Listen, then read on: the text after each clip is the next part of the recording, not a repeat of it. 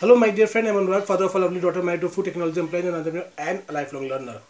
और मैं हेल्प करता हूँ small entrepreneur direct seller network marketers को grow their business fast by sharing what I learn every single day to grow my business दोस्त मैं आज आपके साथ बात करने वाला हूँ एक माइंडसेट शिफ्ट के ऊपर जो एक छोटा सा सिंपल सा माइंडसेट शिफ्ट हमारे बिज़नेस को और हमारे सेल्स को ऑल टुगेदर एक नेक्स्ट लेवल पे लेके जा सकता है और वो माइंडसेट शिफ्ट है customer is partner and not the king आपने एक बात ज़रूर सुनी होगी किसी न किसी के मुँह से कि that customer is the king या कस्टमर इज़ द गॉड पर मैं आज आपसे बात करना चाहता हूँ इसी बारे में कि क्यों कस्टमर किंग नहीं है या क्यों कस्टमर गॉड नहीं है, बल्कि कस्टमर पार्टनर है। और एक छोटा सा माइंडसेट शिफ्ट हमारी सेल्स को एक अलग आयाम दे सकता है, अगर आप भी इस बारे में जानना चाहते तो इस वीडियो को अंत तक ज़रूर देखिएगा। अब देखिए दोस्त, जब हम किसी कस्टमर के पास जाते हैं और हमारा mindset customer is the king वाला चल रहा होता है।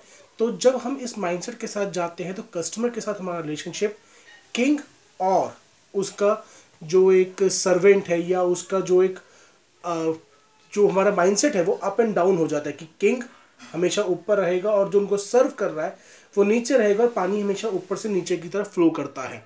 जब हम उस माइंडसेट से जाते हैं तो कहीं ना कहीं हम कस्टमर को उस लेवल पे सर्व नहीं कर पाते बिकॉज़ हमें कस्टमर की नजायज़ कई बातें भी ठीक लगनी स्टार्ट हो जाती है बिकॉज़ माइंड में क्या है?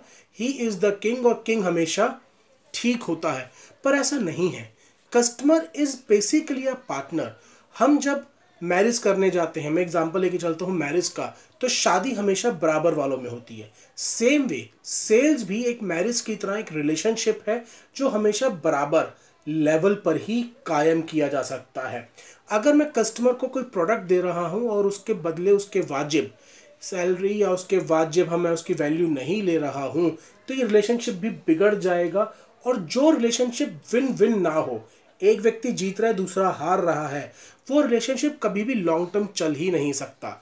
कोई भी रिलेशनशिप को लॉन्ग टर्म चलने के लिए विन विन होना बहुत ज़रूरी है और वो केवल तब हो सकता है जब हम कस्टमर को किंग या गॉड की बजाय एज अ पार्टनर कंसीडर करना स्टार्ट करें। एक वो पार्टनर जो कि हमारी ग्रोथ के लिए उतना ही ज़रूरी है जितना उस कस्टमर को सोल्यूशन देने के लिए हम ज़रूरी हैं।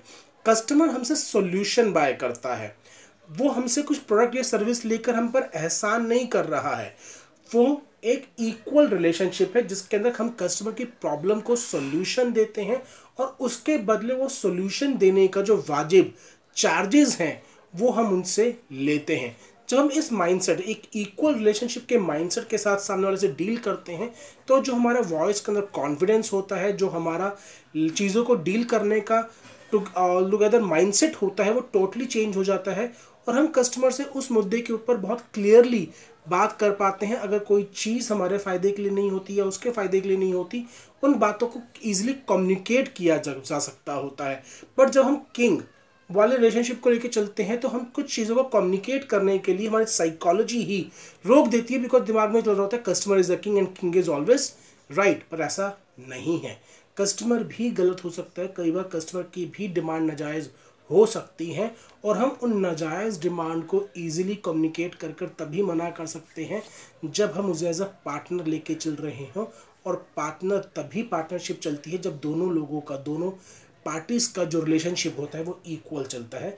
ठीक वैसे ही जैसे मैरिज उन्हीं घरानों में ज़्यादा बेहतर टेक पाती है जहाँ पर रिलेशनशिप इक्वल होता है। आई होप इस छोटे से माइंडसेट चेंज को अगर आप करेंगे अपनी चीज़ों में इम्प्लीमेंट करना स्टार्ट करेंगे इस माइंडसेट चेंज को तो ऑल टुगेदर जो आपकी डीलिंग्स हैं, वो चेंज हो जाएँगी। इस चीज़ को ज़रूर अपनी डेली बेसिस पर अप्लाई कर कर देखिएगा। मैंने अप्लाई करना शुरू करा है और वो चीज़ें वाकई ही बहुत ज़्यादा डिफरेंस क्रिएट कर रही हैं। आई होप आपके इस वीडियो ने आज के इस वीडियो ने आपको ज़रूर हेल्प किया होगा। अगर हेल्प किया है तो इस चैनल को लाइक और सब्सक्राइब करना ना भूलिएगा। Thank you very much I am bless to have in my life bye take care